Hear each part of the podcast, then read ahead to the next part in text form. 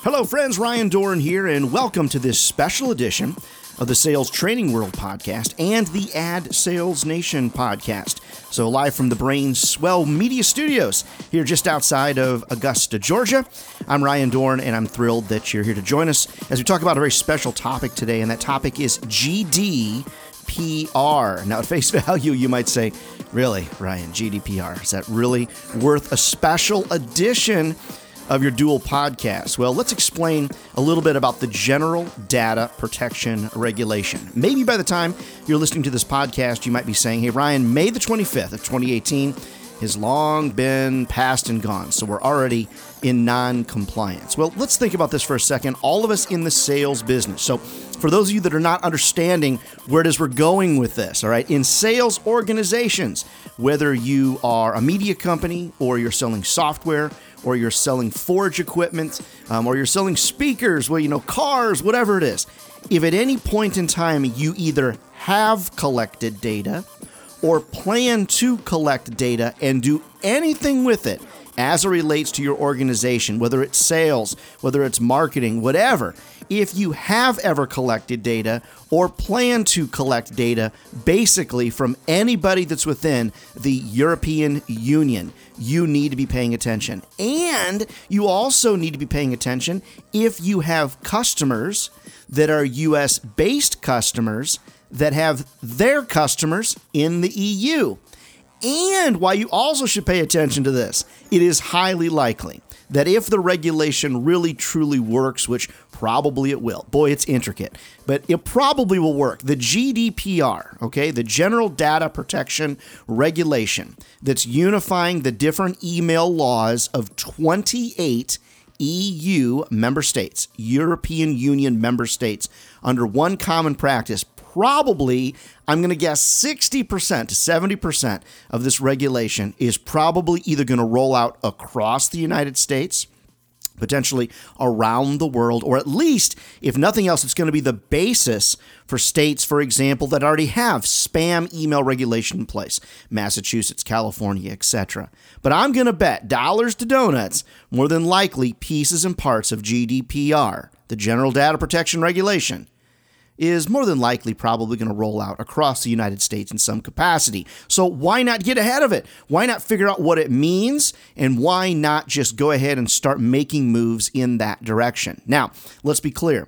If you, for example, are a media company, if you are a software company and you are collecting sales leads from anyone that happens to be in one of these 28 EU member states, so for example, France, Germany, etc., you really need to be paying attention to this in vivid detail, because when you collect someone's name as a sales lead so that you can do a demo for them, or you can present your media kit to them, or whatever the circumstance is, there are regulations you need to follow. You potentially could get yourself in a world of hot trouble. And the damages, the fines, potential fines from this can range anywhere from 20 million euros to 4% of a brand's total global annual revenue, whichever is potentially higher. So let's talk about it so that we know where we need to go with this. Under GDPR rules, marketers must collect affirmative consent that is, quote, freely given,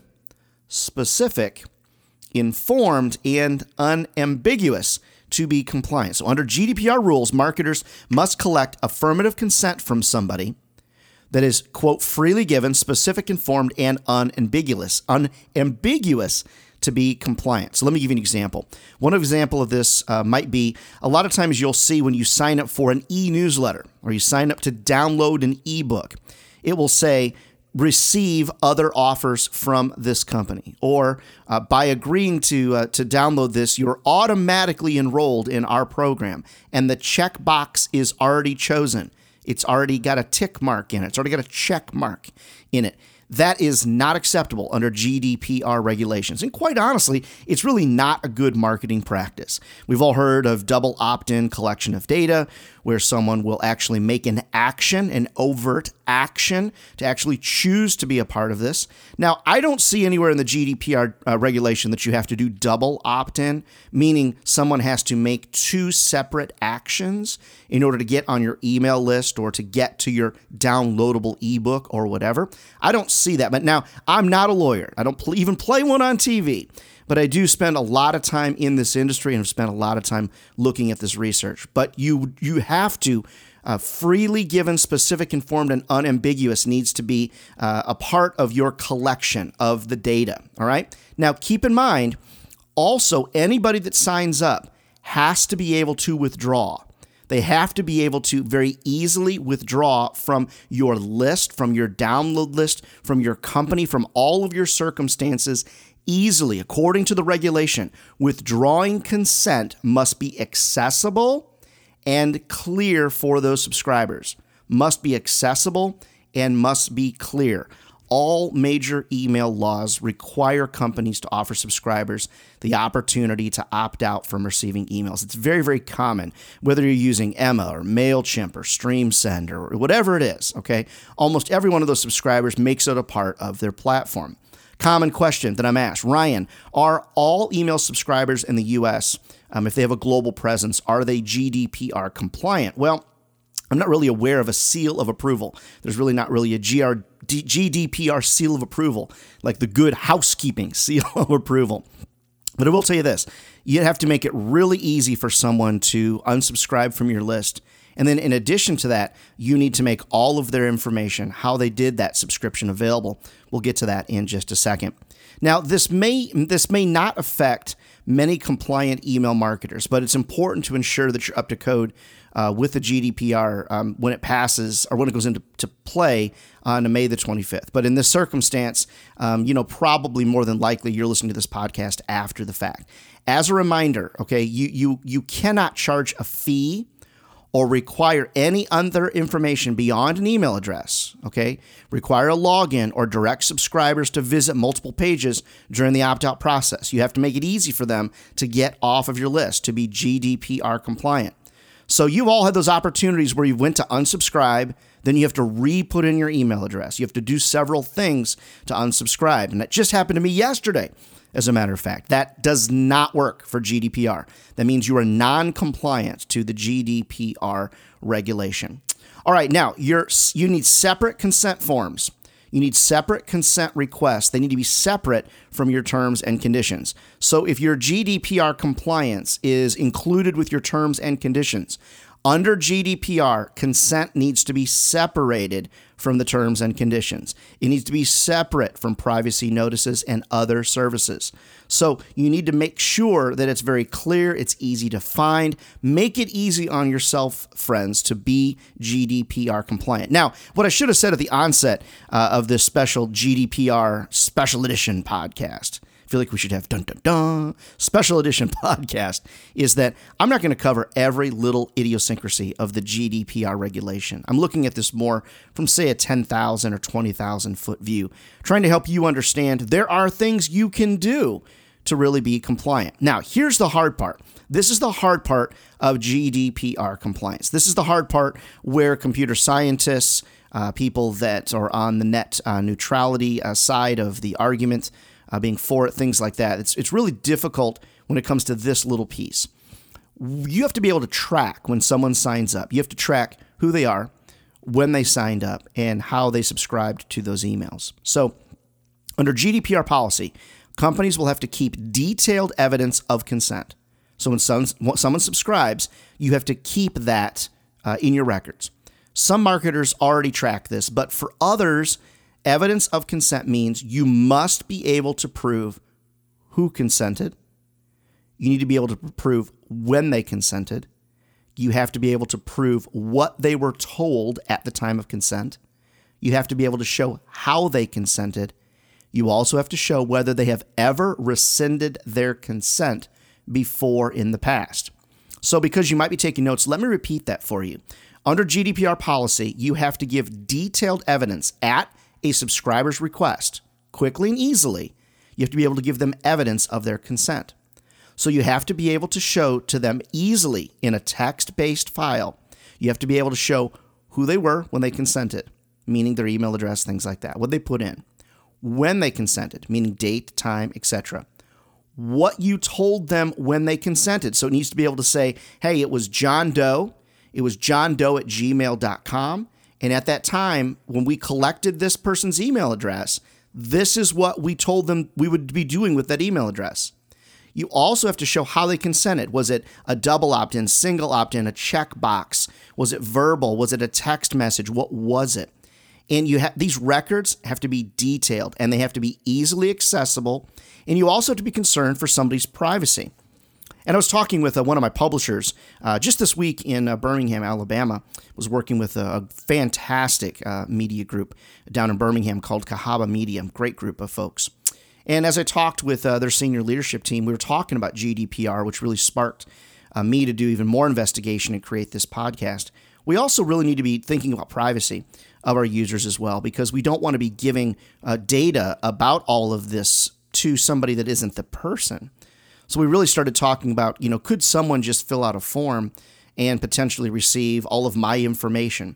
The answer is yes, you could do that, but that's a bad policy. And what I was talking about with their leadership team was, hey, what's the process that someone might have to go through? And there's a lot of publishers, companies, sales organizations, etc., that are really beginning to pay attention to GDPR. They're spending time on it. They're devoting resources to it. And things like that, because if you are working with a company that has clients inside of the EU and is covered by GDPR as you collect their data, and if you're collecting data for that company, you need to be GDPR compliant. In a lot of cases, they're not going to do business with you if you are not GDPR compliant. So now it's also important to understand, people often ask, Ryan, am I grandfathered in? Well, the answer actually is no. GDPR rules, as it states, existing subscribers will not be granted freedom from GDPR.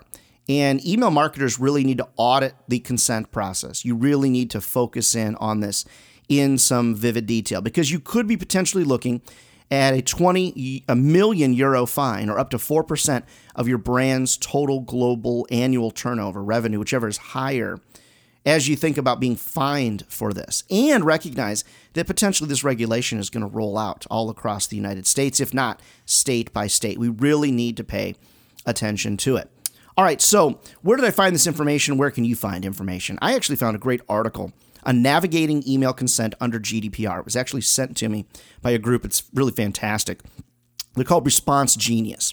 And so their article, which was published on March the 4th, 2018, great article called Navigating Email Consent under GDPR. And you can find them online, responsegenius.co.uk. And I think you will find that article to be very helpful. So in review, GDPR stands for General Data Protection Regulation. It went into effect May the 25th, 2018, covering 28 EU member states. It is likely that the basis of the GDPR regulations will roll out in various states across the United States, and probably around the world. The basis in review is this, that you need to have there are a lot of stricter regulations on gathering data.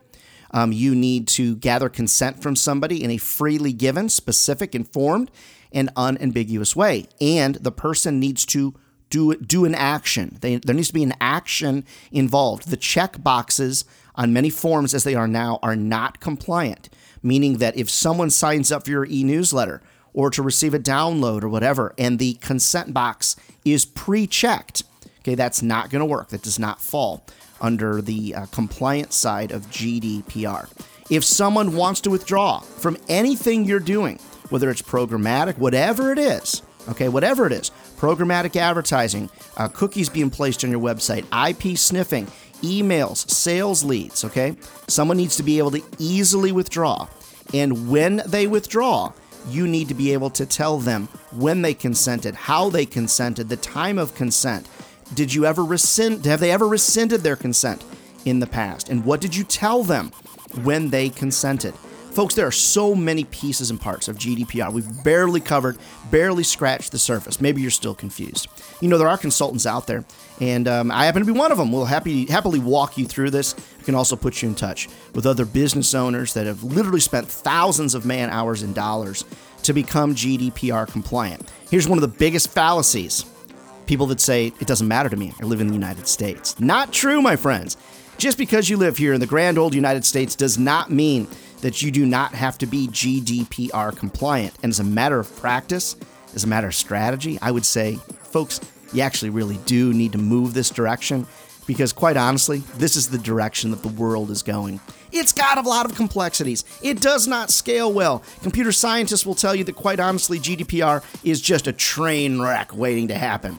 But I'm here to tell you, hey, it's rolled out, it's happening, and as U.S. companies in the sales business, we need to pay attention to the GDPR regulations. Friends, my name is Ryan Dorn. You can find me online if you're in the regular, normal sales world, if you will, non-media sales. Find us online at salestrainingworld.com. Love to come and train your team, or more specifically, we love to speak at your sales conferences, get your teams all pumped up to grow some revenue all throughout the year. If you're in the media business, where I spend quite a bit of my time, love to see you over at 360adsales.com. And be sure to check out the Ad Sales Nation podcast. You can find me online, Ryan at ryandorn.com, D-O-H-R-N. Ryan at ryandorn.com, D-O-H-R-N, is my email. I'm happy to help you in any capacity. Love to train your team, love to consult for you, love to figure out how to take your sales life, your sales revenue, to places that you never thought possible. Reach out to us. Happy to help. All right, friends, God bless. We'll see you out selling on the street.